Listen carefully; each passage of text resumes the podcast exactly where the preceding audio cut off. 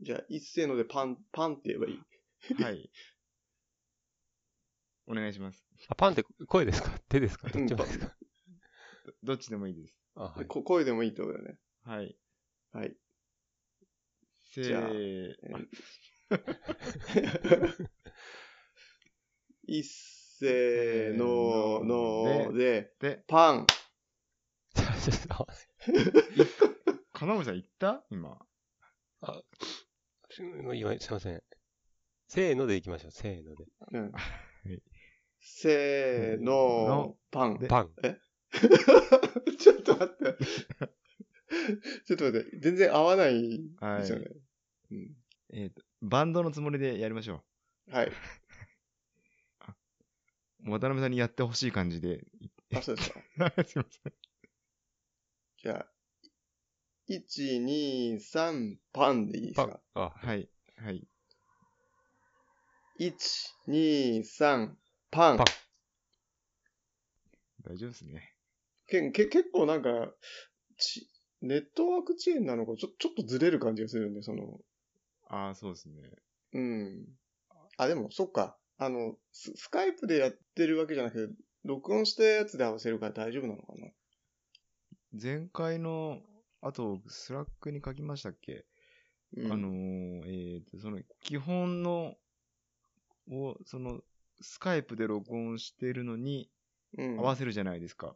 うん。それでまあ、なんていうんですかね、20分、30分経つと、その、スカイプ録音からズレはどうしても出てきちゃうんですけど、うん。それがなんか、えー、っと、3人ともですね、めちゃめちゃズレが大きくて、あ、そなんていうんですか、その、この宇宙における2秒が、パソコンの調子とかで、2秒が1点、1.95秒とかになっちゃってるってことなんですかね。なんか、仕組みがよくわからないっていうか、う。う。うんん。渡辺さんのスカイプ録音にはその、うん。そのスカイプ上での通信の遅延はあったとしても、うん。 3人の会話はなんていうんですか、相対的には正しく入ってるじゃないですか。うん。なんか、そのスカイプに合わせていくと、金森さんのは本当に、それこそ5分とかでもうじゃ、すごいく、うん食い気味に、だみ短くなってるんですよね。あ、前に入る、前に来るってことそうなんです。で、ななんでだろうね。僕、僕も比較的その傾向が多かったんですよね。うーん。で、えっ、と、一斉のでパンやるじゃないですか。うん。それのパンを、パンで合わせた場合に、うん。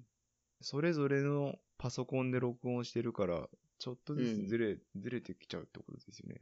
でもズレがあっても、そのズレはずっと続くズレであって、全体の長さには影響しないはずなんですよね、本来は。そうだよね。で尺が変わっちゃってるってことですよね。各オーディオファイル。なんか、渡辺さん多分詳しいと思うんですけど、あの、何でしたっけうん。 ?Mac のローカルのハードディスク上だと2メガなのが、こう、うん Windows のサーバーに入れるとなんか2.5とか、なんかっああ、うんうんうんうん。はい。ていうのあるじゃないですか。うん。その、あんな感じだね。あんそうそうななんかそんな感じですようね。んうんうん。いろいろ、いろいろありますね。うん、この間のダニさんの時は結構意外と苦戦しましたね。うんあなんか今日、みんな、眠いですかちょっと寝寝たの遅かったんで。あみんな眠そうですね、今渡辺さんは、あれですかずーっと、もう、はい全然、全然行ってないですか会社。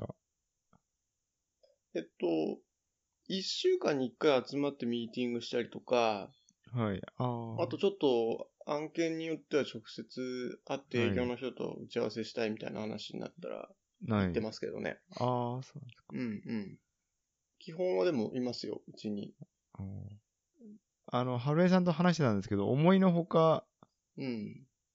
なんかあんま、ツイートも少ないんで、うん。 ざ、なんか在宅だけど渡辺さん忙しそうだねって言って。 忙しいですか意外と言えば家で。なんかね、あのーはい会社にいるよりも、まあ、そはのい作業、作業っていうか、実際手動かすっていうのも当然そうなんだけど、はい。なんか個別に話したいみたいな人がすごい多くあて、あ、はい。ちょっと今これ差しでズームいいっすかみたいな感じで、っ ない。ていう時間が、こう、細かく途切れ途切れにある感じ。ない。あ、じゃあ時間取られる感じですか。うんうんうん。あーそれ携帯の電話にかかってくるとかそういうのは、うんあるん、で携帯もその、営業の人とかは携帯にガンガンかかってきたりとかするんだけど、そはのい中の人とかが、ない。ちょっと相談いいっすかみたいな話で。おーうん。だからなんか、もしかしたらその、テレワで顔が見えない状態の方が話しやすいとか、みんなのいる前でこう、話したりとかしづらかったのかな、今まで、みたいなない。感じ出てますね。あい意外と活性化された感じ が。うんうんあーそれは、いいことかもしれないですよね。うん。うん。なんか、で、うちの会社のチームでも、あの、はい普通に通勤してるときになんかこう、コミュニケーションあんましうまくいってないや、このチームみたいなところも、ない。逆にみんななんか、チャットでめっちゃコミュニケーション取るようになって、ああ。こっちの方が良くないみたいな話に なチームもあって、ない。うん。いいっすね。うん、いい。って感じですね。あーうん。あとあれですよね、その、昨日、英会話のズームから勝手にうん。僕離脱したんですけど、うん。寝たんでしょあちょっと、 疲れますよね、ズームって。その時間がわりかし、あ、ズームというか、ビデオがオンだと、うん。要は、ビデオがオンの状態って、その、1対1の打ちあー打ち合わせ状態じゃないですか。相手が目の前にいる状態で、うん。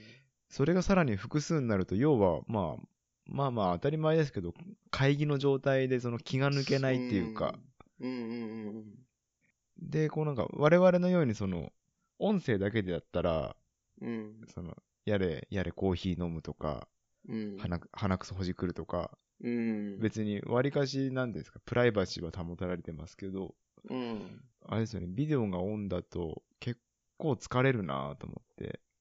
ああ。ですで、それが、え、その、あれですか仕事のやりとりも結構ビデオオンでみんなかけてくる感じなんですかそうだね。だと結構気張りますよね。うん。で、なんかね、そういう感じって前も、前からその、例えばスカイプで喋ったりとかもあやった時にさ、そういうのやっぱあったから、こう、なるべく、なんか、長い時間やっちゃうとカメラで映ってると疲れるみたいなのがなんとなく感覚的に分かってて、ああ、はい。だからもう、そういう時はもう話す時間をすごい短くしましょうみたいな。あーうん。なんかそういう感じにはなんとなくしてる感じがしますね。でも確かにその、ズームとかでずっと映ってて疲れちゃうっていうのはなんか、最近ね、インタインターネットでそういう話してる人とか結構見るよね、やっぱり。あー、そうですか。うん。だからこう自分の意思でカメラオフにしたりとかっていうのを、はい。ある程度自由にできるようになると疲れなくていいかな、みたいな。あーうん。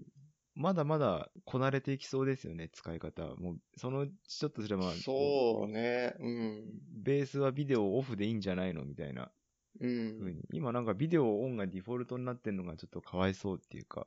うん。あれですかあの、発言権は誰か一人しかないですかねその、同時に声出るとカットされるみたいうん。あの、なんかズームは今喋ってる人はこな。はい。う、なんて言うんだろう、枠囲みみたいになるなあんかあ。んですよ。絵が必須になってくるんですか人数がむちゃくちゃ多いと、うん。あったも方がいいのかうんもしでも最大でどれぐらいがその限界かなっていうのは多分あるだろうね。その、同、同時にその会議したりとかっていうよれなうい。な、打ち合わせの時っていうのは。あんまり多いと多分一人が喋って、その、なんだっけ。ズームでもそういう機能あるんだけど、ウェビナーって言って、一人がこあーう中心にガーッと喋って、みんな聞くっていうさ。ですよね。 うん。そもそもリアルでもそんな大人数がバラバラ喋ったら、うん、わけわかんない。 そうだよね。なんだこれって状態になります。春江さんの会社でも、うん。週2日ぐらい、その在宅にするとかってってうー、ん。今、い今更そういう話が出てきたみたいで。そうなんだ。来週病院に行くって言ったら、じゃあ、その日在宅でいいよ、みたいな やりとりが行われたっつって。 まあそういう感じみたいですけど。うん。それ、あれだよね。あの、自分がその会社でテレワーク始まるって言った時に、はい。ちょっと休みと履き違えてる時の感じに近いかもしれないよ ね。休みじゃないから、みたいなさ。あ でも本当に、もうや休んじゃってるとこ多いですよね。まだ、うん、うん今週も結構休んでるとこ多かったですかね。うなんん。か社員半分ぐらいもう休休ませてるみたいな。テレワークが、あの、設備も整えられないんで、とかっあて言っー。うんていうか、こんな、だ、大丈夫なんですかだらだら20分こんな喋ってて。あ構成はどうしますかその、何でしたっけ会員生活、どんぐらい時間かかるかわかんないんで、これ、最初にメインで話しちゃった方がいいんじゃないですか。どう、どうですかね。熊の話題を、はいその見たときにさ、はい。あのー少し前に NHK スペシャルで、はい。あの、知床にあの、ルシャっていうとこがあって、ああ、やってましたね。うん、あの、熊と共存唯一してるところって言って、て。えはい。いうドキュメンタリーやってて、あの、ちょっとその話も絡めて話したらいいかなと思ったりしたから、あ、面白かったんですか。うん、あのーもうね、あのおじさんが、は熊がこう、もう、数メ、数メートルとか、もう2、3メートル先ぐらいまで熊寄ってくるんだよね。い。おで、それを、もう、ダメだとかつって声で追い払って共存してる。ーいいんだよ。 共存でそういう形なんですね。そう。鳩みたいな感じですね。そうそうそう、もう、 シッシッやめろ、みたいなシッシッシッみたいな。で、 なんか、で、それを、その、知床だから、その、ユネスコに、ぶあのー自然の、その、ユネスコの人が、なんか登録するかなんかで、その、視察に来て、はいはいで、そういうところを見て、で、来たのがアメリカ人だったんだよね。うんで、アメリカ人の、その、熊の考え方は、もう完全にその、境目を作るっていうような考え方で、うんなんかありえないみたいなこと言ってて、その驚きじゃなくて呆れてるみたいなリアクションしてて、はいこんなこと絶対やっちゃダメみたいな。でも向こうのってもっと、あの、グリズリーってやつですよね。うんうん、う大ん。きくて怖い。うん、あれ、ほ北海道のヒヒグマじゃないんですかヒヒグマでしょうね。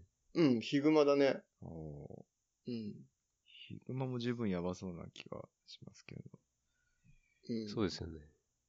でただなんかその、おじいさんの、その80過ぎのおじいさんで、そこの、ルシャっていうところが、はい。ものすごい地形があんまり良くなくて、あの、もう人、人里じゃなくて、なんて言うんだろうな。かなりあの、船屋みたいなの建てて、そこ、あ、番屋っていうのかな。あーで、そこ、はいそこ、それ建てて、しばらくそこに寝泊まりして漁をするっていうね、ような、すごい偏僻な場所なのね。はいで、人がいないんだけど、熊はめちゃめちゃ出てて、で、その、数十年前にそこから、なんかその漁師の人が、なんか出稼ぎというか、もっと過酷なところから引っ越してきて、で、他の漁場がないから、もうそこでやるしかないみたいなので、そこでずっと漁をしてたんだけど、はいそこでそのやるしかないから、熊が来ちゃうから、どうしても、ね、あの、はい熊と共存しなきゃいけないと前提で、なんかそういう風にやってきたみたいな。もうそう、襲われないんですかね。子熊の頃から叱ってて、子熊の時に怖いって思ったら、で、それで成長して親になって、で、親も親になっても逃げちゃうじゃない。その、子供の頃の怖いっていう経験が。はい、で、それをまた子熊を見て、見て、その、経験して、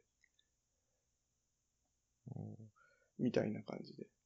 熊が基本的に積極的に襲ってくるものなんですかね。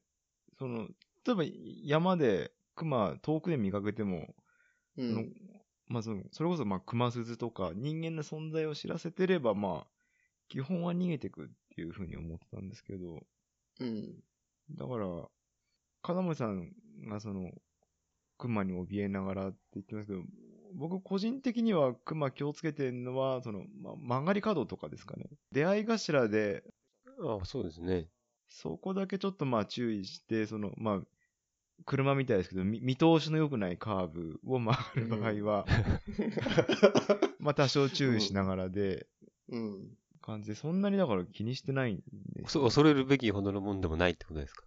遠くに見えたとしても、うんこっちをめっけて、その何襲ってくるっていう風な感覚はあんまないかな。猫みたいなもんってことですよね。そ の、路上で猫に会って、こっちに向かってくるかっていうと、基本逃げるじゃないですか。ああ。うん。でも僕の中だと、犬って感覚なんですよね。追いかけてきて噛みつくみたいなえ、。襲ってくるんで。追ってくる可能性もあるっていう。それ、熊を勉強した方がいいんじゃないあ、結構ししてますよ。あの、出没ブログってあるんですよ。な、な、何ブログ熊出没ブログってのが。ああ、そ、それによると、ど、ど、どうなのあ、それ、それ、それ情報しか、出没情報しかないんですけど。ああ、はいはい。あとなんかこう、追ってる人のアカウントも見見てますね。熊を。月の馬をこう、写真家なんですかね。うん。で、その人のだとやっぱり、身近な存在みたいな扱い方してるんで。うん。で、僕が最近思ったのは、恐れるあまりに逆に探してんじゃないかっていう感じになってきてますよね。えっ、ー、と、金森さんがあ、僕です。はい。ああなんかあの、心、心霊スポットに行く人の感覚みたいな感じじゃないですか。 ど逆にそうなっちゃってんのかな。うん。で普通にこう、走りに集中していれば、気づかないと思うんですよね。いていたとしても。うん。で集中せずにもう、こう、脇をよく見て探してたりとかし、うん逆にしてんじゃないかという。ただ多分、中田さんと仮に同じとこ走ったとしたら、うん。中田さんは気づかずじまいで終わるところを、こう、あえて探しちゃってるようなとこがあるんじゃないかと、こう考察してます。ああ、でもその辺の感覚の違いはあるよね。あの、御嶽で熊見たって話も金森さん何回も言ってて、そこではい。ね、リタイアしようと思ったとかとも言ってたけど、ああ。俺は軽くスルーに値する発言だなと思った。そうまた大げさに言ってぐらいな。あ、そうですか。はい。そえ、でも、あの、やっぱスケール感が違うじゃないですか、普通の小動物とは。熊うん。見るとやっぱり、あ、どうしようってなっちゃいますよね。あの、大きさの動くものを見ると。え、でもさ、はい。 ヒグマならあれだけど、ツキノワグマって、人間が、人間が四つん這いになったぐらいじゃないのでも、そんぐらいのものいると、足作りませんかああ。ああ、でも、まあ確かに。今のその、長田くんと金森さんのその、感覚の違いってさ、あれじゃないの長田くん、遭遇したこととあるじゃないなんか、どこだっけ潮の道かなんかさ、ああ、そうですね。で、遭遇したことはあるでしょその、はい。ご50メーターだから100メートル先ぐらはいいに。さ、はい。それあったことあるから、ああ。なんかど、心のどこかにその、安心感というかさ、あ、大丈夫なんだっていう感覚があるからなんじゃないのそれは、えーと、どこだっけ潮の道だっけつ、津賀海振動っていう、あの、うん北アルプスから海まで繋がってる、うん。まあ、潮の道と並行してるようなトレイルがあるんですけど、うん。それがわりかし、多いんですかは、は、走っても丸一日かかるようなあトレイルで、うん。かつ、エスケープがないんですよ。で、ゴールが日本海なんですけど、で、その朝の3時から走ってて、うん。ようやくゴールだってもうくたくたの時に目の前にクマが現れて、うん。その、エスケープがないんで行かなきゃいけないじゃないですかう。ん。うん。うん。それでめちゃめちゃその時は怖かったんですよね。感覚あとしやってぱは今の。怖いじゃないですか。はい。そうですそうです。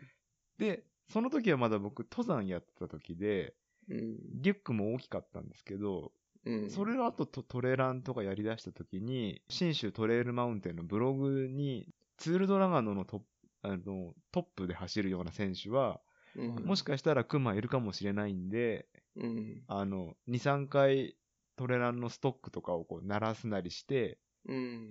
行ってくださいとかなんかすげえ軽く書いてあったりとか、うん。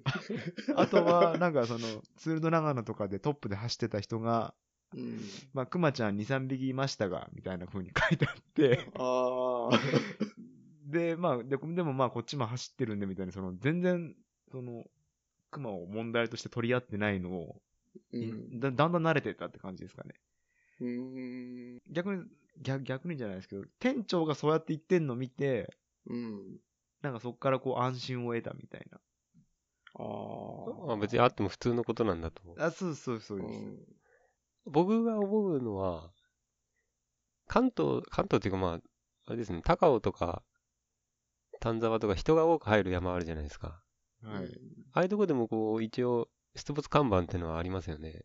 あーうん。うん。だけど、やっぱああいうとこで会うって実際、奇跡なぐらい、ラッキーなんじゃないかっていう、確率の低さだと思うんですね。うん、はい。むしろ会うことがラッキーなんじゃないか。うん。うん。でもこっちの里山だと、確率かなり高いですよはいね。ああ、そうね。なんで、僕がこっちの山入りたくない理由の半分ぐらいはありますね。え熊いるからってのが。会ってラッキーなら、じゃあ、ラッキーがたくさんってことじゃなくて。いや、いやそれは向こうでの話 ですね。こっちちょっとた確率が高すぎるっていうか。一回会ったらでも、金村さん違うかもよ。いや、み僕、見かけて。うん。何回かあるんですよ。こ、まあ、みこっ見ちたっての、こはとい。ああ3回ぐらい会ってて、うん。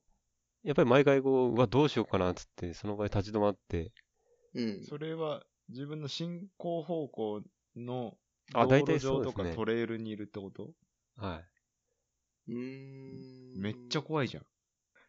でも、あの、一個学んだのはですね、うん。カモシカじゃないそれ。いやいやいや、ええ違いますよ。カモシカも相当黒いし、相当でかいけどね。うん。あ、それで、御嶽の時に、あの、大会本部に一回電話したんですよ。でかいの熊いましたっいうて。あはうーん。 い。そして、横切りましたって聞かれたんですね。うん。で、いや、横切ってはいないですって言ったら、じゃあもういないですよって言われたんですよ。まあ確かに、うん、わかるなわかるなか心理で、うん。こう脇に行って、どっかいあこっちに気づいて走って去ったものには、もう戻ってくることないっていうことなのかなって思ったんですよね。うーん。そうじゃない。 だから進行方向にいないものについてはもう気にするなっていうことなのかっていうのうん。が学びとしてありました。うん。え、進行方向にいたとしたら、こうでパンパンやって、そあ、どっか走り去っていうんくってことですか。行けばそれでいいじゃい、でもなんかこう、まだそこら辺うろうろしてんじゃないかって思っちゃいますよね。あああ。わかる。いや、僕一回それで目の前にこう子熊がちょこちょこ走ってて、横切ったんですよ。あ、はいうんうんうん。、で、うわーと思ってまたちょっと経ってから行かざるを得ないんで行ったら、またこう横切るんですよね。うんさその先でも。。うんうんうん。だそれでいろいろよく言う、子熊の近くには親熊がいてみたいな。うんうんうん。セオリーを。を聞くじゃないですか。うん。で、余計こう不安をかきたてられて、恐ろしかった時ありました。音を鳴らしたりとか、ど、ど、どういう行動をとったのああ、鈴鳴らしたりとか、音は出しますけど。そして全力で駆け抜けるみたいな感じ。そうです。もう本当は、そこから林道入ってく予定だったんですけど、うんううんん。もうよくわかんない尾根をまっすぐ逃げるように行きましたね。一旦見か、場所で見かけるとそうだよね。うん。先に、そうですね。そこにはいるんだなって思っちゃううんですよね。ん、それは。。それはでも引き返してもいいんじゃないかな。引き返せるんであれば。うん。え、で、その、さっきの、津川無振動でしたっけそれはだから、そう言われて、 引き返さないですよね。えっ、と、ほんと一人でめっちゃなんか大声出して、疲れてて、それこそなんでだよとか言ったかもしれないよね。で、30分ぐらいして、で、めちゃめちゃでかいリュック背負ってたんですけど、本当そこの場所だけは全速力で行きましたね。で、まあそのうちまあもういないだろうなっていう風な感じになって、けどここまで来てっていうなんかすごい絶望感みたいのがその時はあって、うんショックでしたね。でもレースのトップ選手とかも、アドレナリン出てて気にしてないとかそういうのありそうですよね。あのあーあ、で、画像貼ったんですけど、ーはい。実際こう、死に至る被害っていうのは少ないっていう統計なんですけど、はいあー、本当だね。みんな負傷はしてるけどってことだよね。はい。うん。あと、前、このコロナの時にネタになった岩手の熊目撃情報みたいな画像って見ました見てません。それもですね、人的被害が全然ないんですよ。だから、やっぱりそんな恐れるもんじゃないのかなっていう、自分に生かしてるんですけその必要以上の、ど。はい。その、怖がりとかはい、対策までする必要ないっていう感じでいいんじゃないですかね。まあ、で、でも山入る、里山入るんであればできれば、まあ、ちょこっと音の鳴るもの持ってった方うが、んうんうん。はい。熊の方も、ね、こっちの存在知らなきゃ、その、出会い頭で出会っちゃってお、襲わざるを得ないみたいなうんああそうです反応として、うん。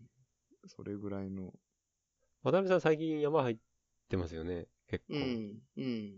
そこはい、いそうなとこなんですかあここはいないと思うよ。あの、イノシシくらいはいるけど、富士の塔に立っているっていうじゃないですか。ああ、そうだね。だからわかんないですよ。繋がってるから、他のとこから来てそうです、そうです。っていうのはあるかもしんないね。うん。うん。なんて言っても富士の塔にいて、それが長野駅まで来たっていうのは、そうだよね。有名な話に。なんかもう何でもありっていうか、 あ、それで僕が、その遭遇したパターンを考えるとですね、うん。意外と耳悪いんじゃないかって思ってるんですよね。あ、音聞こえてないんじゃないかって。。そうそううそうです。うん。それ調べればいいじゃん、今。ウィキペディアでは、ウィキペディア見たんですけど、やっぱり、はい嗅覚が犬の7倍ですごいらしいんですよ。ねうん だけど、目と耳はあんま良くないみたいなうん記載があったんで、うん熊鈴聞こえてねえんじゃねえっていう。それで な、それでいつも思うのが、永田さんのつけてるのありますよね。あの、ちょ、ちっちゃい耳ベルでしょ、うん。なんてメーカーのでしたっけあれは、えっ、と、ジャパントップアスリートみたいな、ちょっと違うかもしれないけ ど。え、でも有名な、あれですよ。あの、うんウルトラライト界隈ではああ。結構一品として扱われてる。ベルもうあれす、すんごいちっちゃいですね、音 が。はい。 風鈴よりちっちゃいかあれは本当にだ大丈夫なんかなっていつも思ってるんですな。あうんーあ、意味なかったかな。お守り的なああ。けど、結局そうなっちゃうんですかね。今週2回ほど藤野と朝走り行ったんですけど、うんちょっと距離が伸びちゃうからあれなんですけど、本当は、あの、山の中入りたくなくて、その、やっぱりうん朝も早いんで、うんその、人の気がないっていう意味で、その、熊との遭遇率は上がるだろうなと思って、うんはい本当はあの、小田切の峠まで走り行きたいっていうのがあるんですけど、ああ。でもそうするとちょっと距離がだいぶ3、4キロ長くなっちゃって、うん。それで、ちょっとそこまでの根性はないんですけど、ようくんその、朝行くにしても、できればまあ、民家とかがある、道路ですか、うん。の方を走り行きたいなっていうのは、その、熊に会いたくないなっていう意味で、ちょいちょいお思ってますね、それは。うん。ですよやね。っぱり、いうん、特に早朝とか、あと夜とかって、やっぱり人間の時間帯じゃないっていう感じは、うん基本的にはしますよね。怖いし。あやっぱ、あるんじゃないですか。えあそれが。えなんかその最低限のね。だって、朝とか夜とか音も鳴らさないで、なんはい。闇に紛れてたら、ああ、確かにね。怖いよね。熊も人もないですよね。うん。で、それで最近、近場の里山は行ってるんですけど、はい。恐れながらもですね。うん。はい。でもあれですね、里山入ってる人多いですね、今。先行者一人いるだけでも安心感違いますよね。はいといったところ です。意外と永田さん乗らないだろうなとは思ってたんで、この話題は。そう。七分丈パンツのジレンマっていうのが。七分だけパンツですか七分丈パンツって、あの、ちょいちょい履いてるあのノースフェイスのなんか、あそうですししわしわになってるやつ。そうです。ああ、あれ、中間期にすごく活用してまして、わかります。今まだ肌寒いじゃないですか、朝一は。はい。それで、よく履くんですけど、で、真冬も、マラソンの強度ぐらいなら、あれでいけるんで、ロングパンツ履くより重宝してるんですけど、やっぱこう、膝が抜けるっていうんですかね、伸びてくるじゃないですか、膝って。ズボンの。はい。はい。うん。それで、その、伸縮繰り返して、シワシワになってるんですよね。長田さん見てると思うんですけど、え、あのシワって、ちりめん素材みたいになっちゃってるんですよ。あれ、いなんかちょっと異様だよね。そうなんですよね。通勤なんで使ってる捨ててこも、同じような症状出てきてるんで、あ、七分だけパンツはそういうことあるんだなっていうのが、機能的欠陥です。ああ、そこが機能的欠陥って書かれてるところなんだ、ね。そうなんです。え、長ズボンは膝伸びないの長でも、な、なってますあれ。いや、そもそもあの生地のちりめん状のシワっていうのが自分が履いてるのになったことなくて、なんか、これドライヤーじゃなくて乾燥機かけるの失敗したんじゃないかなかなって思ってたけど。熱収縮してる感じです。 あんな風に、うん、あれ、生地によるもんなんですかね、結局。あんなシワの寄り方、ちりめんだよね、本当に。そうですね。あの、膝、ひ、ひ、膝の裏側がちりめん状になってるってこあと前です。前でちりめんってさ、あの、平面のが縮んだ状態がちりめんじゃんうん。はい膝が伸びてなんでちりめんになるんだろあ、だから縮む、なんかその、なんなんだよ、蛇腹状みたいな感じになって、うああ、そう曲がって裏側がちりめんになるなら話わかるけどってことでしょそうですね。うんうん。膝、膝はむしろツンツルテああン。ペロペロになってくるってことですよね。そうそうそう。うん、でも、金森さんのやつ、ちりめんになってるよね。そうなんですよ。あれ、あれです。何でしたっけノースフェイスノでーしスょフ。ェイスのき生地特殊なんですかね。今もう出てないですね。だからそういう欠陥品だったのかなって気もしてるんですけど。同じの欲しいんですけど。ティートンってあるじゃないですか。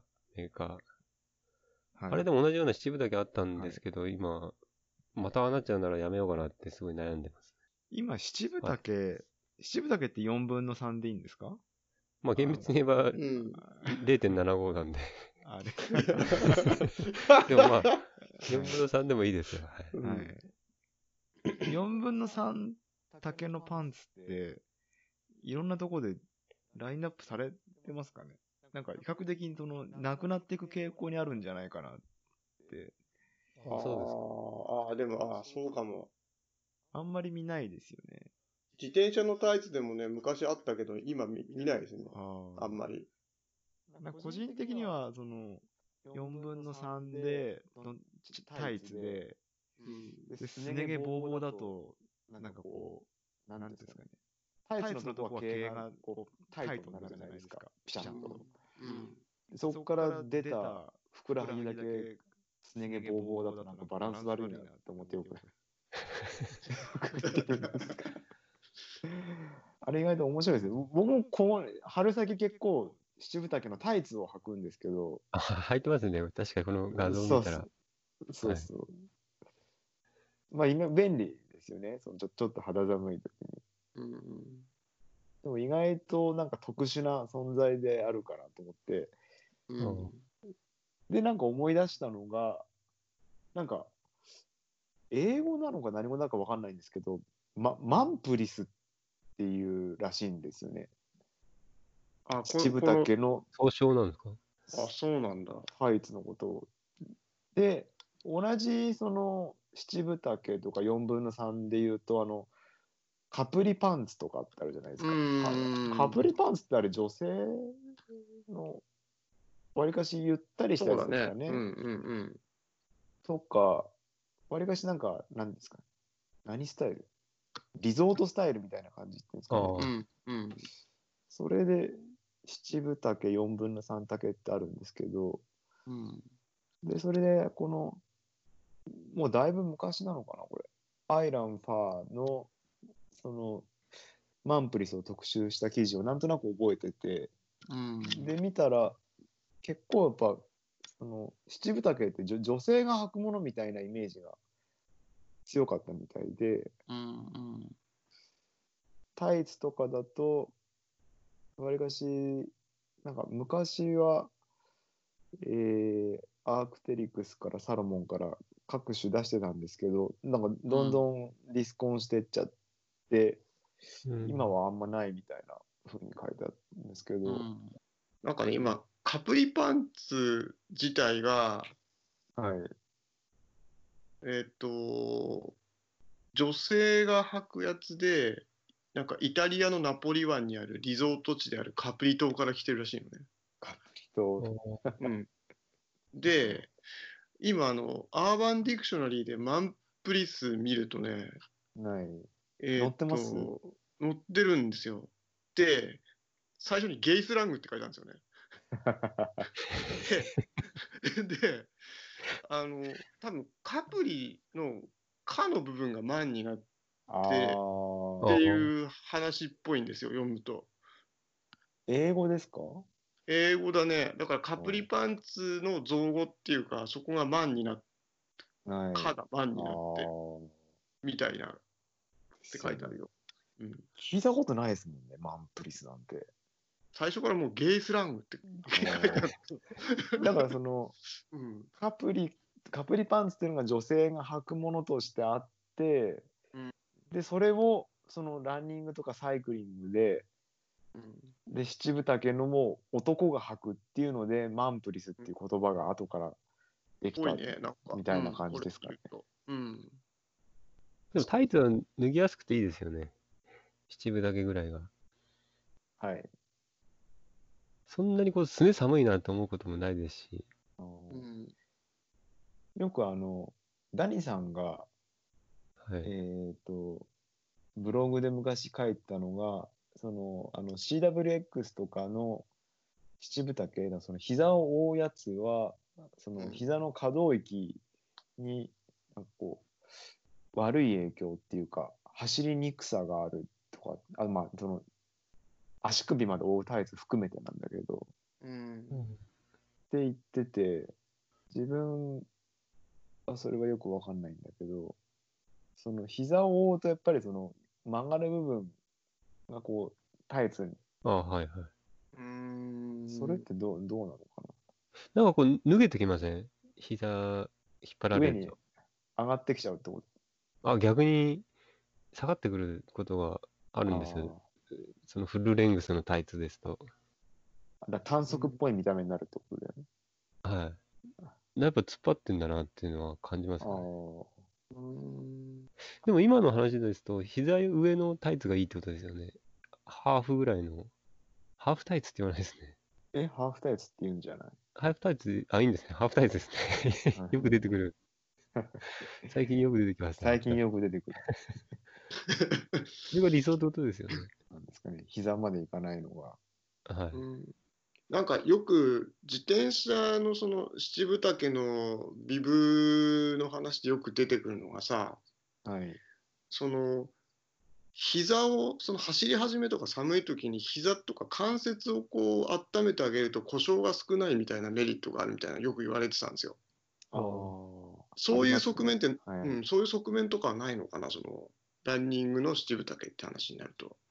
そうなんですかね。あ、でも、うん、基本はそういうその寒さとかうん、あれですね膝を覆ってた方が暖かいっていうのはうん。まあありますよねで、結構自転車の人とかだと七分じゃなくて、あの、ハーフのビブ履いを履いてるんだけど、最初その、ニーウォーマーみたいなのをしててさ、あーやりでます気温が、うん、上がってきたら外すみたいなさ、うんなんかそういう運用のしてる人の方が多い感じがするんだけど。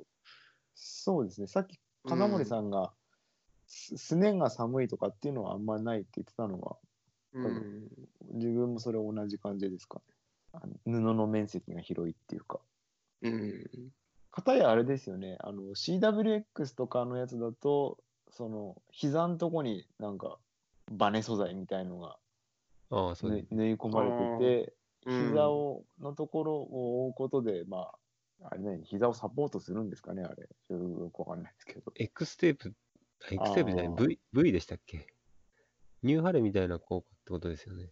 うんって感じがあるよね。履いてますかねこの間も石井スポーツとか行ったら、結構相変わらず売ってましたね。CWX とか、あのシリーズは。ああ。金森さん、その七分丈ってずっと履いてるんですかその例えば、こっちに来て寒いからとかっていう感じじゃなくて。それは、冬とかに入って使ってましたね、ずっと。うーん。で、今は、こっちの、あ春先も朝方寒いんで、うん。使うシーズンが増えたって感じですよね。うーん。ああ、確かに、朝とか寒ければさ、はい。やっぱり使う期間長くなるもんね。確かに。そうですね。うん。今、渡辺さんは、あれですか、もう、ショートパンツですかうん、半ズボンで走ってます、今。寒くないですかまだ。あのね、あれなんですよ。あの、在宅になってさ、はい。朝走るのやめたんですよ。ああ、もう朝一じゃないですね。うん、っていうのが、その、か仕事終わりにこう体動かさない、かその、動かあの、走った方が、なんか、一日終わった感があるっていうか、ああ、前、書いてましたね。うん、なんか、締めの在宅欄ですね。そうそうそう。なんか、在宅だとさ、こう、仕事ここでおしまいみたいな、区別、はいなんそういうのがつけにくくて、はい。うん、でそれで仕事終わりっていうような意味合いで夕方走った方がいいやってなってそれは朝あんまもり追加すべきじゃないですか。あそれだったら仕修行事の。ここからスタート それ通勤退勤と一緒意にな味がないるですもんね。うんううんんそうそうそうそうなんですよねえ、結構その、あれですか、大金代わりのランをうん15時とかにできたりするんですか なんか一応一応ねその、はい夕方その終わりっていうミーティングもあるから、うんえ、それ、えその、毎朝の朝礼みたいな感じで、そうそうそうそうそうそう最後の締めを今日の予定とかうんそれ嫌ですね。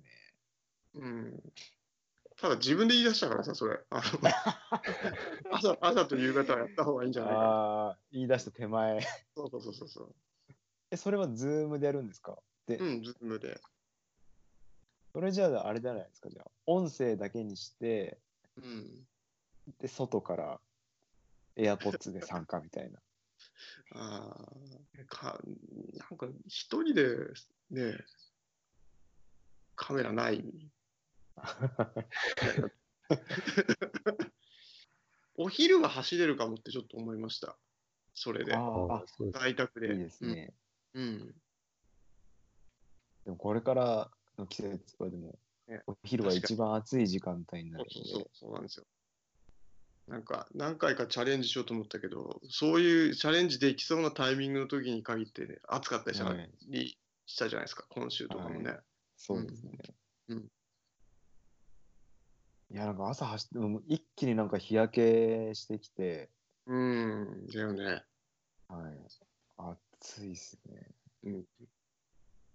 なんか、今そのべ、リディアード式ではないですけど、まあ、とにかくもうほとんどペースを上げないで、ゆったりゆったり朝1時間半から2時間ぐらい走ってて、それでここのとこ暑くなってきたんで、あの、農業用のあのでっかい麦わら帽子あるじゃないです か。はあ、いつばが広いやつ。はい。あれでまあ、ちょっと、ちょっと見た目がかなりちょっとあれな見た目になっちゃうんで、どうかなとは思ってるんですけど、まあ、ああいう類の、その、要は大きいひひ日差しができる帽子はいうん。をかぶって走りたいなと思って、今、なんか探してるんですけど、あただ、まあ、あれってその、上からの直射日光は避けれても、ーうん。日よ日日焼け、日よけにはそこまで効果ないんですかねどうどうなんですかね日傘ランとかき去年とか少しなんか話に出たりとかもしてたじゃないですか。うん。で、まあ日傘差すんだったらああいう大きい帽子かぶっちゃえば、人気があるとこ走らないんで、まあどんな格好して走ってても、まあまあまあいいかなっていうのがあるんですけど。まあ、これあくまでもその個人的な感覚でしかないんだけどさ、ない。例えばその農業用の、例えばあとはい傘とかさ、あるじゃないですか。あの、か傘さ三角形の傘、かぶる傘。いわゆるあ頭ジンガにーかぶる。うんうん。あはい。ああベトナム人とみたいなやつ。そうそううそうそうそうそう。あはい。ああいう傘とかもそう、あの農農業をやる人たちがかぶるようなやつって、ない。あれ結局土の上で照り返しがないからあれで、あれが生きてる気がして、あ多分照り返しがある都会の中とかであれやっても結局下から焼けんじゃないかなっていうあ。気はああしちゃうんですよね。日焼け自体はそうですよね、多う分。ん、ううんん。だと思うんだよ。あ熱中症対策とかじゃなくて、あくまで日焼けなんですかただ、ね、熱中症対策で、その直射日光を避けるっていうこと自体にも、まあ、意味はあると思うので、うん。はい毎日走る上で、うん。えっ、と、日焼け止めが嫌いすぎて、うん。その塗りたくないっていうのがあるんですよね。うん。で、日傘を走って走るのも、まあ、面倒なので、うん。うん。僕的に出したのは、まあ、それでも直射日光を避けたいっていうことで、まあ、日差しがでっかい農業用の麦わら帽子かなーって今思ってて、で、うん あれかぶってたら多分ペースを上げれないと思うので、そうだね。ゆったり走るのは。風の抵抗すごそうだもんね。こう下からブワーってめくり上がるでしょ、きっと。ああ、うんそうですよね。煽られます。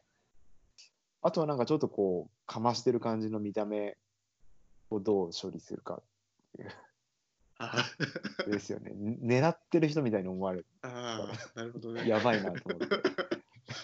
なるほどね。あのフェスとかにいるじゃないですか。なんかうんうん。麦わら帽子かぶってる感じの、うん。ボヘミアン、ボヘミアン感出ちゃうよね。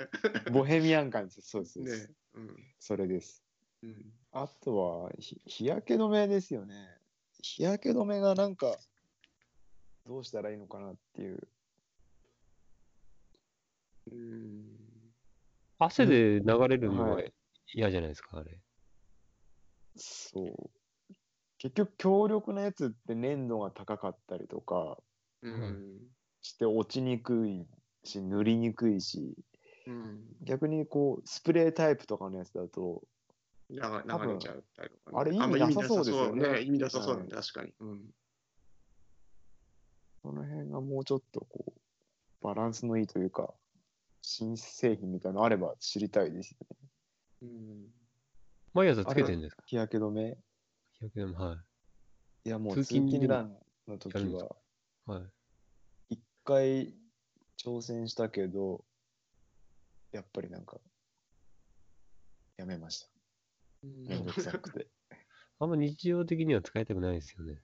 うんなんかやっぱ肌になんか塗るっていうのがその化粧しない男的には苦手で慣れないですよねき気になっちゃうよね、どうして気も。になっちゃいますねに匂いとかもややだなああそうですね。ねね。ううんん。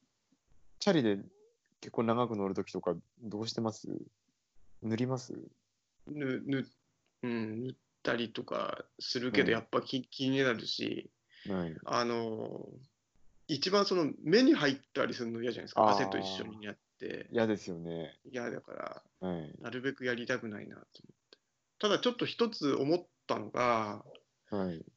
このコロナ禍でさ、マスクするのがこう、ね、はい。マスクして何かアクティビティをみたいな話になった時に、はい。当然真夏ももしかしたらこのままの流れで言うとやるっていう話になった時にさ、はい。意外とマスクしてサングラスしたら日焼けしないんじゃないかな。もしくは逆にすごい変な日焼けの後 に、みたいなさ。どうなんですかね、その、まあ、うん。普通に考えると変な日焼けになりそうですけど、うんうんうんなんかもっと夏の日焼け、だから今まではその、要はコロナ禍を、はい。そう、から自分の身を守る人にう迷惑をかけないって意味合いだったものが、はい。それプラスアルファで日焼けも防げるみたいなさ。ああ前、渡辺さんから聞いたのかな、うん何でしたっけその日焼けって、その目の、その眼球から、その紫外線を取り込むのが結構影響してて、そうそういう意味そうそうでサングラスをした方がいいとかって話ありましたっけなんだっけ、金森さんにもね、ああの、確かね、その話補ってもらったんだけど、はい目から光が入るだけで、こう、なんか勘違いしたよね、確かね。はいお目目に光が入るだけでメラニンが生成されるみたいな。ーおーじゃあそういう意味ではそのサングラスとマスクするっていうのはあれですかね、意外といいのかもしれあなそうですねい。うん。おばちゃんがしてるフェイスシールドあるじゃないですか、昔からある。はいうん。日焼け防止の、うんあれいいんじゃないですか、じゃあ。えいっそのこと。あの、めっちゃこう長いっていうか、三長いサンバイザーですか、うんうんうんうん。コロナ対策のフェイスシールドかと思われるっていうので、カモフラージュできるんじゃないですか。えそれはあ、なくさ、顔じゃないからね く首とか肩とかあ、あそうわいよう。くばあ腕とかっていうそのヒートダメージを減らしたいうんそうか、日焼けの話題もね、そろそろ出る話になりますよね。確かに、季節的にね。はい、うんこの間、ゴールデンウィークの終わりを金森さんに会った時も、金森さんもう焼けてきてたよね。うん。あ、焼けてました。うん。いつ焼けるんですかね朝なんですかねやっ通勤じゃない、やっぱりじ。ゃない。ぱでもうん1時間ぐらい外出てるだけでもう赤く焼けますよね。あーうん。草刈りとかしてて、それで焼けたのかもしれない。あーあああ。ー、なんかまあ、その、普段の日焼けとは、まあちょっと違うんですけど、その、まあ、暑暑熱っていう意味合いでは、うん。はいうん最近なんか、あのー新しい取り組みをしてまして、うんそのた体重を走る前と走った後で測るようにしてるんですよね。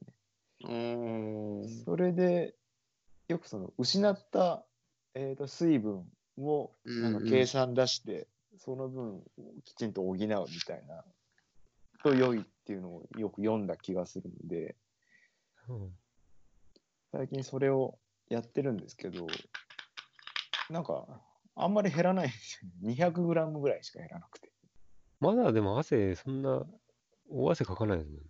そうなのねでもなんか真なもっと真夏のはい。その通勤ランじゃなくて、3、4時間とか走った時は、なんかもう2キロとか減ってた印象があるんだけど、あーあ、え、ごめん、今ね、途中でレコーダー落ちてた。あ、マジですか。うん。はい、ちょっとどこまで取れてただろう。ちょっと今電池変えますね。はい、あ、マイクですか。マイク、うん、あの、録、録音の機材が。ああ、もう電池さっきチェックしたんだけど。あ、電池式なんですね。うん。ごめんなさい。すいまはせん。い。スカイプのバックアップあるんで大丈夫です。いやー、失敗した。これ、あれ、充電、炭酸電池とかなんですか単、うん、単4が2本。あ、でも50分取れてる。50分取れてるから、 20分ぐらい。うなくん、なっちょてっと、うん、ごめんなさい。あ、いえいえいえ、全然大丈夫です。ちょっと2本目、2本目っていうか、自分2本になっちゃうけどいいかな。あ、はい、大丈夫です。ごめんなさい。確かに、いつかはそういうのは、あるだろう。僕もはい。あの、バックグラウンドでオーダーシティがクラッシュしてたとか、うん。多分、覚悟はしといた方がいいですよね。ねオーダーシティ落ちる時とかあるんですかね。あの、保存する前に落ちるとかっていうのが、あー一番怖いかな結構容量でかいですしね。うん。この、その、レコーディングしてる状態って、これハードディスクに書き書き込んでるんですかねそのいや、多分ね、メモリ上じゃない。オンメモリですよね。うんうん。だからかなり危なっかしい状態ではあるなと思って。そうね。で、なんかよく聞くのは、あの、クイックタイムプレイヤーで、うん。で、モノラル、モノラルかそれ、あ、それは両方あるのかな。でクイックタイムプレイヤーでレコードしてるっていう人が多くて、うん。だから保存とかその、アプリケーションのシンプルさで言うと、うん。オーダーシティより、クイックタイムとかでシンプルに録音した方がいいのかなってちょっと最近思ってるんですけど、あまあ、いつかは、あるでしょうね。そうですね。あ。バックアッすいませんプ考えておかないといけないですね。うん。うんまあ、大したこと話してないん で。あ、あ、もう、電池 OK ですかうん、だもう、もうね、回してます、今。あーありがとうござ大丈います。夫です。うん。そうです。それで、ちょっとさっきの体重の続きなんですけど、はいはい。うん。体重のメモを、Hey Siri で記録して、うん。で、それを Google スプレッドシートにこう書き込むようにしたいんですよ。うん。前、渡辺さんにその、プログラミング勉強するって言ったら何からやったらいいですかって聞いたら、あの、うん。 Google のスクリプトがいいんじゃないかっておっしゃったじゃはないいですか。はい。うんうんうん。それでいろいろ調べてたら、うん。その iOS の、えーうんショートカットで Google のそのスクリプトをこう、なんていうんですかね、動かすことができるみたいで、ああ、なるほど、なるほど。はい。それでまだできてないんですけど、今作ってんのは、家の体重計は Wi-Fi 繋がってるので、うん。そこから走る前の体重を取って、うん。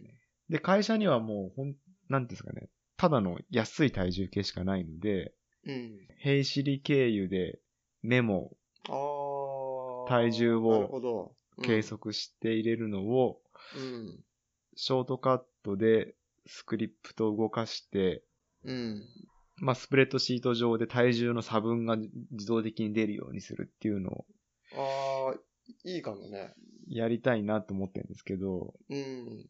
もう、スクリプトの以外のところは全部できたんですけど、スクリプトが結局できなくて、で、なんかそれができると、あうん今日朝長めに走った時に、その体重がどれぐらい減ったかっていうのがわかるので、まあ最低、うん最低まあ1リットルぐらいは1日飲んだ方がいいのかなとか、うん。がまあ目安になるかなと思って、うん。うんそのトレーニング関係ので、その体重がどれぐらい減ったかをメモして、うん。で、まあ自分に必要な水分とかうんを理解しましょうみたいな話あるんですけど、ああ。そん、正直そんなこといちいちやってらんないなと思ってて、うん。毎朝の、なんかそのスクリプトでできればなと思って今うん。やってるんですけど。お Bluetooth 内蔵の体重計ってあるじゃないですか。はい。うん Bluetooth よりね、わ Wi-Fi の方がいいんだよね、本当は。ああ、そうですか。専用アプリに記録とかになるんですかね。自分が使ってるやつは Wi-Fi がつながって、で、今はの、ノキアに買収されたんですけど、ーうん。それはガーミンとかとも連携できるので、あ、いいですうね。んあの、ガーミンのカレンダーのところに体重が出てきますね。へえ。最近思うのは体温計も、は自動で記録してほしいですよね。ああ、それ、うん。あれ、そういうの出てないのありそうですよね、でも。体病院温計向っけてとなか。ないんじゃない体温。なんかね、あはいあの、ククワトモが同じこと言っててね、あああ、あの、そういうのが欲しいって言ってたけど、ですよね。うん、見当たらなかったかな、そういうの。あうん。意外と覚えてらんないんだよね。あの、30いくつだったってえ短期記憶をってこと暗記しようと思 って、うん。で、実際書く場になると忘れちゃってんなっていうのが。春枝さん Bluetooth でつながる体温計で、うん。で、アプリで自動的にこう、グラフっていうか水位が取れるやつは、あの、女性の、あの、なんですか、その生理のタイミングとか、排卵のタイミングとかで使ってますけどね。ブルートゥースのやつはあるんだ、じゃあ。そうですね。で、アプリで、結構その、あの、女性って体温がその、うん、うんうん、生理前とか排卵前でこう、上がったり下がったりするじゃないですか。うん。なんかそれで、記録は取ってるみたいですけど、うん。なんか、わりかし、いいそんな高いもんじゃなくて、あ、そう。なんかそのアプリも見やすくて便利そうでしたけどね。あ、そそうう。ですか。はい。この間あの、千本ノックさんがツイートしてたんですけど、うん最近タニタとかでも、そのもううん Wi-Fi につながる体重、体、体組成計っていうんですか、うんうん、なんか出してて、うん、まあ、どういうデータが出せるのかはわからないですけど、うん。でもあれですよね、どっかでデータ取れて、まあ最低限なんか他のアプリとか CSV とかは出したいですよね、データあとーして。なんか、オリジナルアプリの中にただ溜め込むだけだとなんか、む虚しいですよね。そうだよね。 だだって、それって何かとその関連、相関を見て初めて役に立つもんじゃないそういうデータって。 そうですよね。うん。ただ溜まったっていう 感じだとね、確かに。プレミアムにしないと CSV 出せないみたいいやあり そうな。はい。それで今その体重測るのと、だね。うん。うん。 Google のスクリプトうん。をやってますね。ちょっとわかんないですが。Google のスクリプトってあれ JavaScript に近い感じなんうん、ですかもね。うほぼ、ほぼほぼそうですね。うん。あの、あの、え Excel の VBA っていうんですかうん。あれと近くないんですちかちょっと違うかな。うん。だったら JavaScript の方が近い。うん。うんあ。ー今、割かし、ね、その、昔だと、ね、はいブラウザで何か文字動かしたりとかさ、はい。そう、そういう使い方のものだったのが JavaScript でっていうのはない。結構今増えてるから。っあーいろいろていうか、こんな話していいんですかそんな話して。 大丈夫です。ああ、そうなんですね。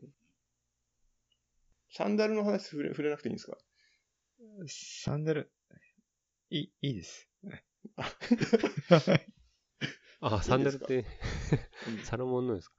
うん。これだって、あれなんですよね。ソールが、トレランの靴のソールなんですよね、これって。あ同じですよねそうですね。あの、ソウル自体は、あの、スピードクロスっていう、うん。サロモンでは昔からある、その、んラララグが深い靴があるんですけど、うん。そのラグが深いやつのソールですね、これ。あの、うーん。イボイボがきちんとついてる。裏山ぐらいだったらとか。うん。サロモンのこの、なんで、スローガン、スローガンって言わないですね。うんタイムトゥープレイって言うんですね。なんつったらいいんですか、これ。サロモンのロゴの下に書いてあるんですけど。タグラインみたいな。で、ほ、他はタイムトゥーフライって歌ってますよ ね。ああ、近いね。サロモンってこれむ昔から書いてましたっけタイムトゥープレイ。あの、インスタグラムのタグとか、あの、キリアンのハッシュとか、ハッシュタグとかではタイムトゥープレイってやってた気がするかどっちが先なんですかね。な。ああ。タイムトゥーまで一緒だもん。あ、すいません、余談でした。うん。あとあの、その、ちょっと近しいとこじゃないんですけど、うん。ツイッターで今週先週見かけたのうが、んその、インナーファクトっていう靴下のメーカーなんですかね。うん。そこがなんか刺繍サービスを始めたみたいで、ああ。でなんか僕のタイムライン上でも何人か実際に注文してうんたんですけど、それで見てみたのが、まあ、その既存の商品にプラス200円で刺繍してくれるみたいで、うんうんうんなんかわりかしまあ、面白い。僕も刺繍好きなので、うん。ああ、いろいろや、やられてましたもんね。そうですね。ただなんかこれ、靴下のやつ見たら、どうしてもその、刺繍の裏っ側が思いのほかなんていうんですかね、見えてる文字以上にこのエリアが広くなっちゃうっていうか、うん。縫い代だったりとか、その、刺繍用の影響があるみたいで、うん。それが靴下の裏だと当然その、肌に直接触れる部分なので、うん。で、少しスレとかがあるかもしれませんみたいなことは書いてありましたけど、あーまあ、しょうがないよね、きっとそれは。そうですね。うん。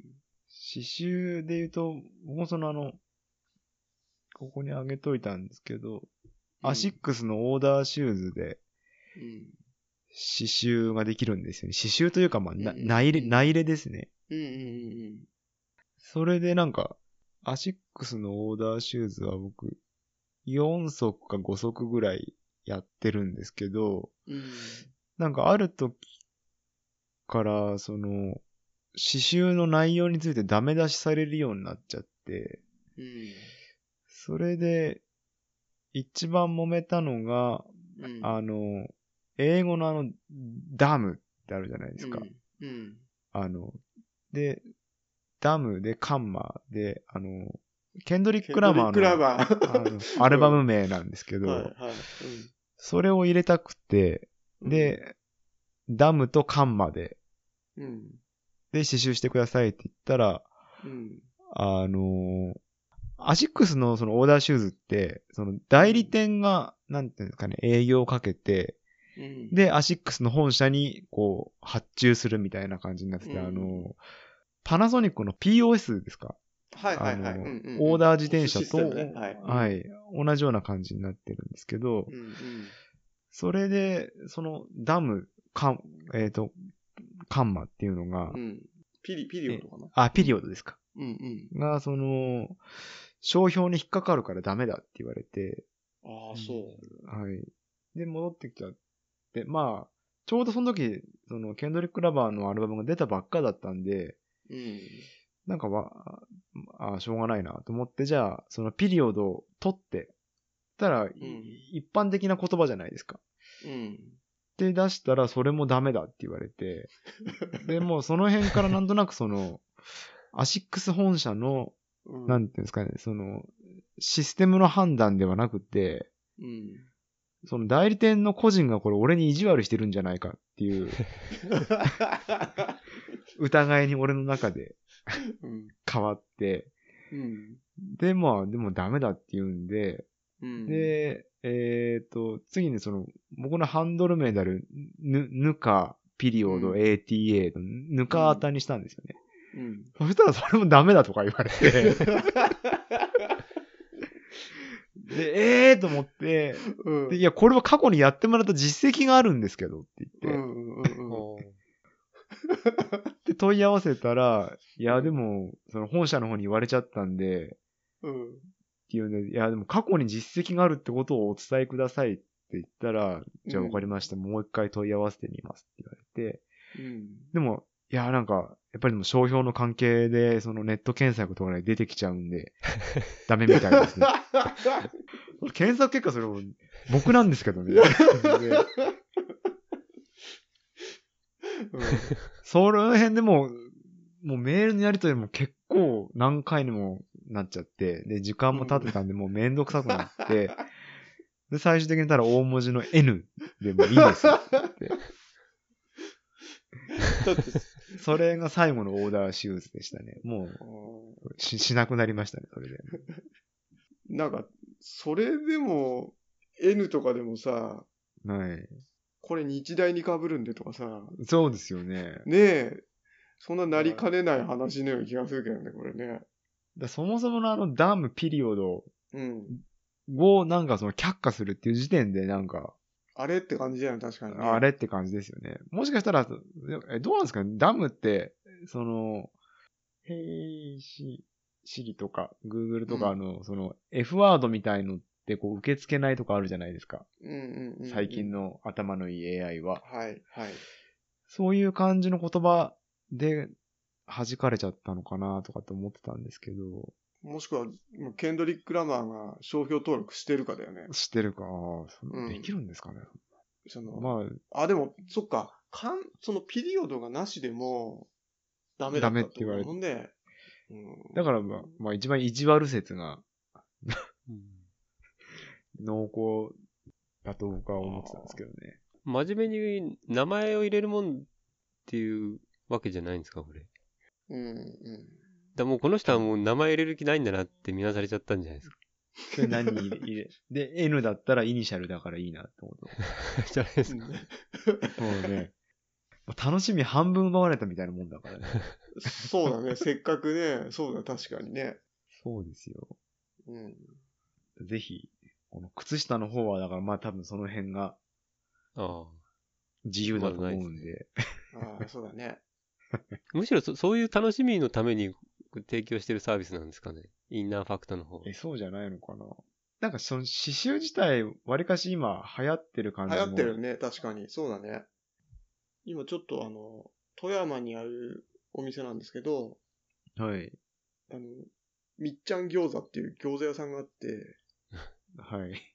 で、そこを今オリジナルグッズを作ってて、はい。ぎょや焼き餃子のワンポイントの T シャツっぽいの作ってるんですよね。あでちょっといいなと思って。うんそれ刺繍なんですかそういう刺繍だったんですよねあ。ー。うん、刺繍だと、なんかかっちりしたようなイメージになりますよね。あーあ、プリントよりね。プリントよりも、う。うんんおしゃれ度が増しますようん。うんポ。ロみたいな感じで。ね。はい。あ、そうね。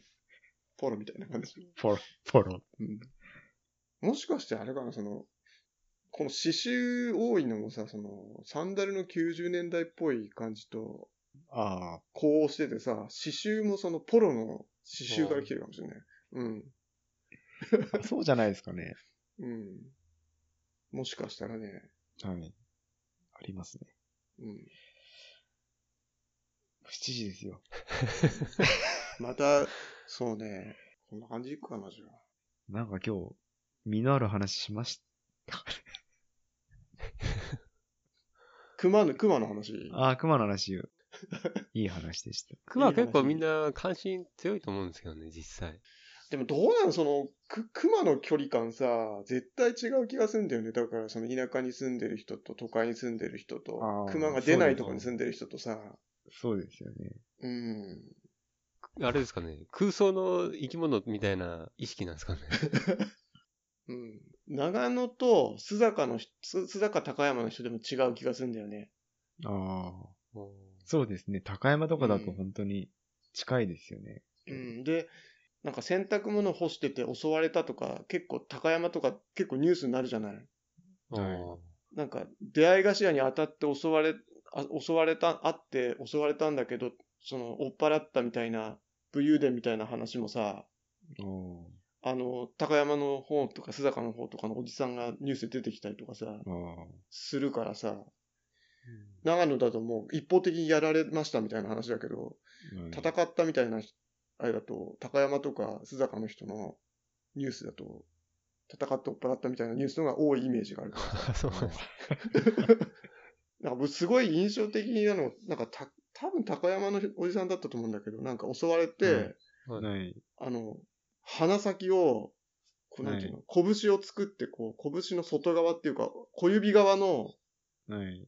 拳を握って、小指側で鼻先を思いっきり叩いて追っ払ったっていうのを、なんか包帯ぐるぐる巻きの状態で、テレビのニュースのインタビューで喋ってたのすごい印象的でさ。やっぱ怪我はするんですね。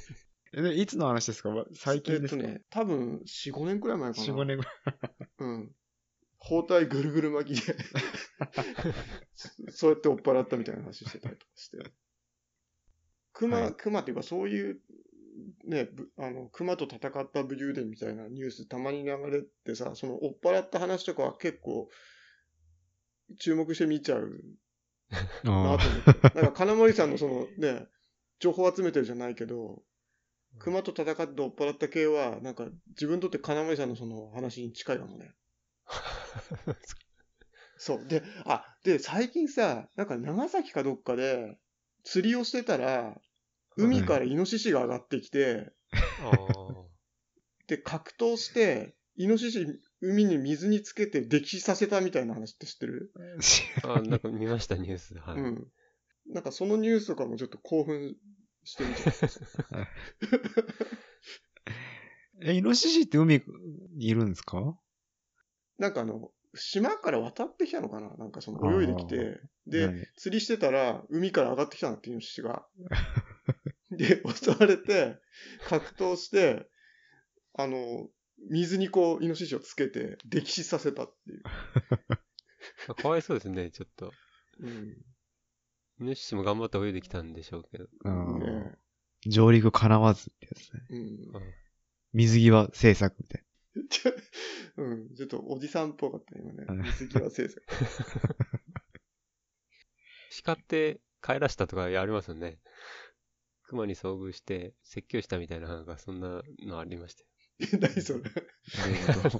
叱って 追い返したみたいな、そういう。でもこらーって言うといいって言いますね。うん。で、そそうだね。その NHK スペシャルのルシャの話のおじさんは、もうほんとそうだった。こらーこらーって言って、うん。熊追っ払ってた。な。大きい声って意味じゃないですか、 これ。 別にこらじゃなくてもいいってことだよね。まあ、大きな音、音ですかね。うん。そしたらやっぱり、音小さい熊せずあんまし意味ないねって話になっちゃそうですね。 う。うまく落ちたかな、これで。そうですね。編集しやすい感じになったかも、最後ね。そうですね。うん一旦閉めますか。うん。うん、こんな感じですかね。ありがとうございました。あ、ありがとうございました。ありがとうございました。